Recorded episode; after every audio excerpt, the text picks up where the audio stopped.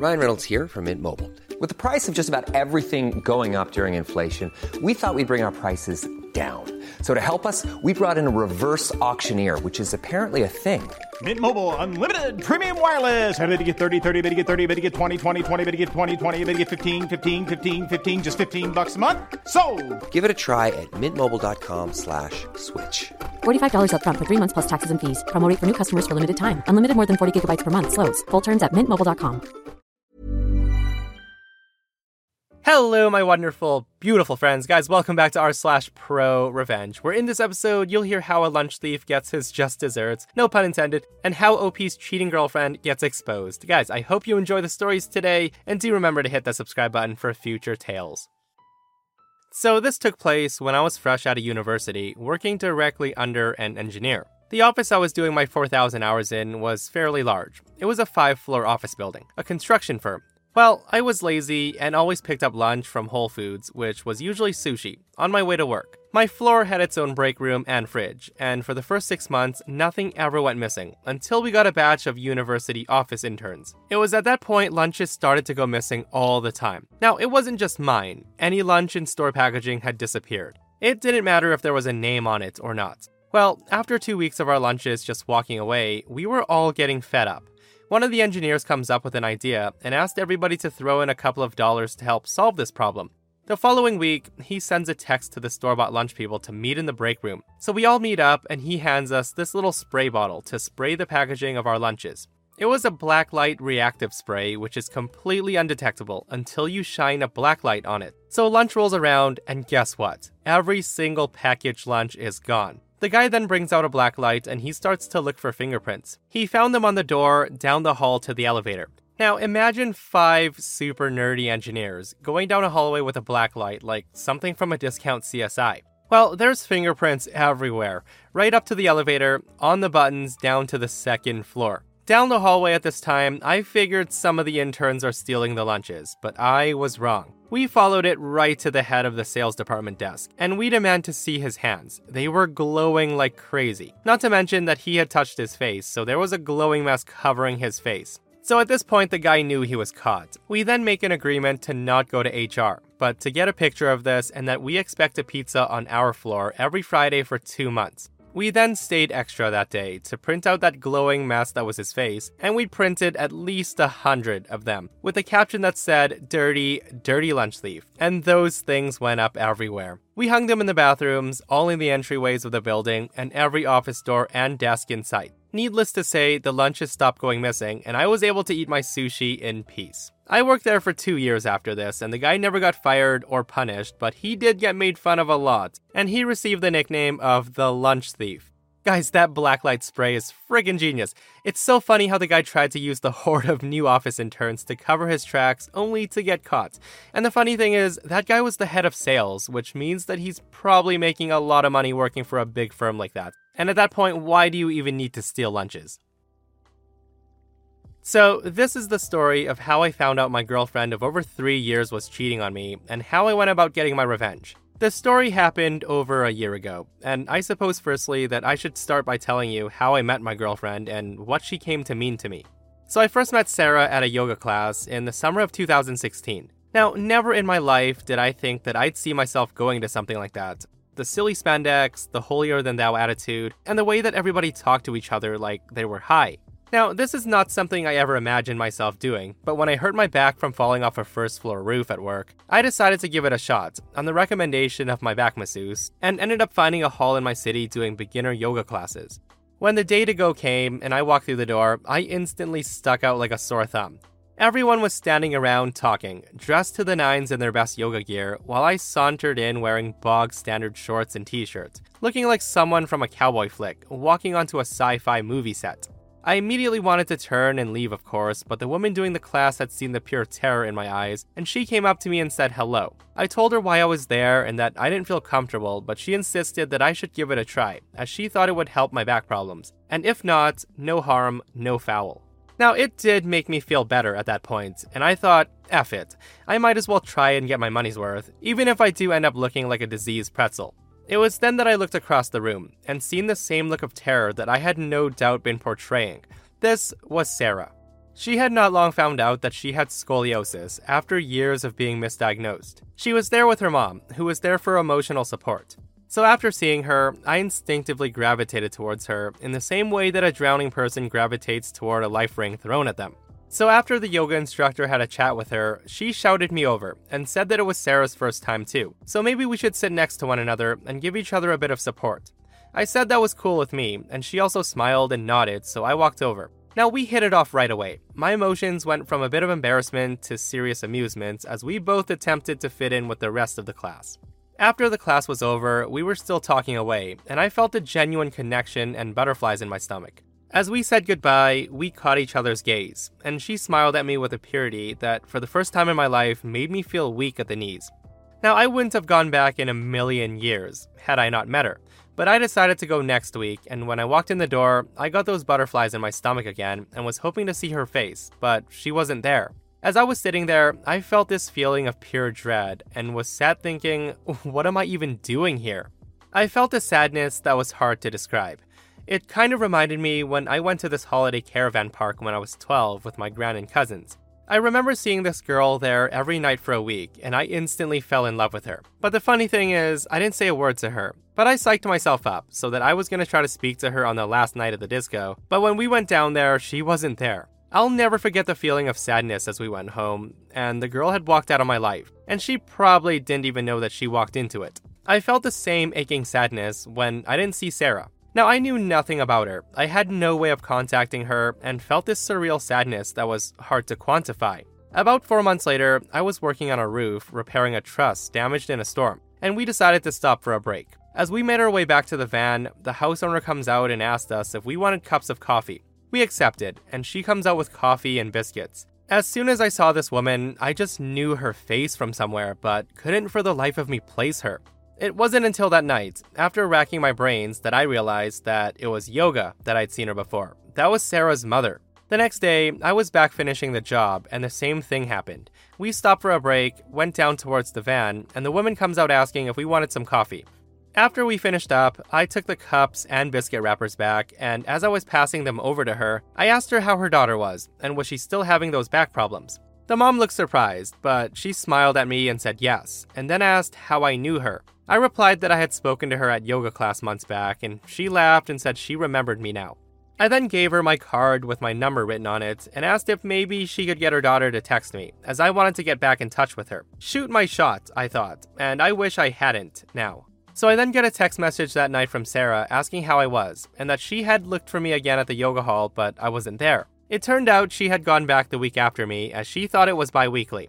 We met up soon after, and we really hit it off again, and after eight months, she moved in with me. She was funny, smart, and sweet, as well as being the most uniquely beautiful person I've ever met. She had a whimsical beauty to her. She had pointed ears and defined features, and she reminded me of a she elf or something. I truly thought I'd found my soulmate. She had moved into my home and everything was going great. She was on disability and gotten personal independence payments. She was also getting steroid injections for her scoliosis, which, along with painkillers and exercises, were keeping her pain at bay. We would alternate the cooking, and she did the cleaning and took care of our cat Mitzi. I was also making good money, so we were in a comfortable position financially. When I got back from work, we'd always be doing things like going out for walks, just always in each other's company. It was at this point I was seriously contemplating proposing to her. Things changed around Halloween 2019. Our sex life was always very active. Around October, she started to complain a lot about her back hurting more, especially just before the times we'd usually go to bed together. Anytime we did do it after that, it wasn't passionate or intense, and it felt like we were just going through the motions. She'd also start complaining while we were in the middle of it, so at that point, I'd stop, of course. I started to get really frustrated, but I was positive that it was just a blip, and that we'd get through it together. The thing is, she seemed fine in all other aspects of her life, and she seemed happy. The first real red flag for me came in December when she completely stopped showing me affection. She just became cold towards me, and she seemed repulsed when I put my arms around her or tried to take her hand. This was odd, as she was often the one who was so touchy feely, with hands in the hair, constant reaffirming touches, kisses, and cuddles. When we'd sit on the couch, she'd basically be on top of me, and that all completely stopped. It didn't for Mitzi, though, and I'd be lying if I said I wasn't jealous of our cat. At this point, we were in the new year, and I suspected her of cheating. She had become downright hostile towards me. I started to try to up my workload in the house, but nothing was good enough. I ended up constantly being belittled and walking on eggshells and couldn't do right from wrong, and I was starting to become a humorless shell of my witty former self.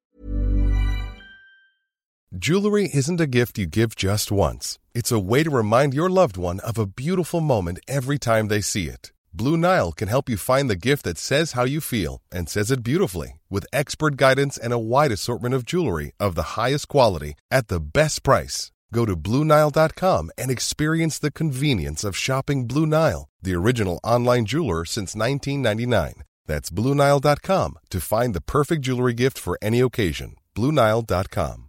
Hiring for your small business? If you're not looking for professionals on LinkedIn, you're looking in the wrong place. That's like looking for your car keys in a fish tank. LinkedIn helps you hire professionals you can't find anywhere else, even those who aren't actively searching for a new job but might be open to the perfect role. In a given month, over 70% of LinkedIn users don't even visit other leading job sites. So start looking in the right place. With LinkedIn, you can hire professionals like a professional. Post your free job on linkedin.com slash people today. One night, I get a hold of her phone and I look through it, and nothing. It was clean as a whistle. There wasn't even any messages from her friends or her mother, which I found weird. It was then that my friend told me that if we were on the same plan that I could check the carrier's website and see all the activity from her phone. We were on the same plan and I paid for her phone. So that night, I logged into my account. I navigated to mobile, then her number, and then I started to sift through, and there it was thousands of texts and calls to this one specific number. It had started six months previous, and it had dates, times, and how long the calls were. She'd be speaking to and texting this person for hours and hours while I was at work, deleting everything before I got home, and then going cold turkey when I got back. I googled the number and up came a local garage, one where she had gotten her car fixed previously. I remembered it taking a while for it to get fixed and her complaining about it a lot, and the whole thing was a long drawn out affair. In more ways than one, apparently. At this point, I was ice cold. In my head, she was having an affair, so getting it confirmed was more a relief than anything else. I wanted to catch her in the act, rather than have her attempt to gaslight me and squirm out of the situation, so I found out everything I could about the guy. I found out where he lived, that he had a young wife and a child, found out what car he drove, and I even went as far as walking in asking about prices, so I could look the guy in the eye and get a measure of him. His name was Carl with a K. Now, I knew the affair was physical for a lot of reasons, but the fact that their phone calls and texts stopped dead from 1 to 2 each day said to me that this was the time that they were meeting up. I came up with all sorts of silly plans. I thought about taking my friend's car to Taylor to the place she was meeting the guy, and then jumping out of the car when they were in the act. There were too many variables in that though, and I'm no private detective. So one day, I decided to drive by his garage at about 12:30, and her car was just sitting there, and the place was locked up, so mystery solved. I was at this point at the end of my tether. I was ready to just tell her that I knew everything and to get the heck out of my house when she asked if it would be okay to go away to a spa place for the weekend, alone. She told me she was depressed and with her back being so much worse, that this place would be great help, with all the things she could do.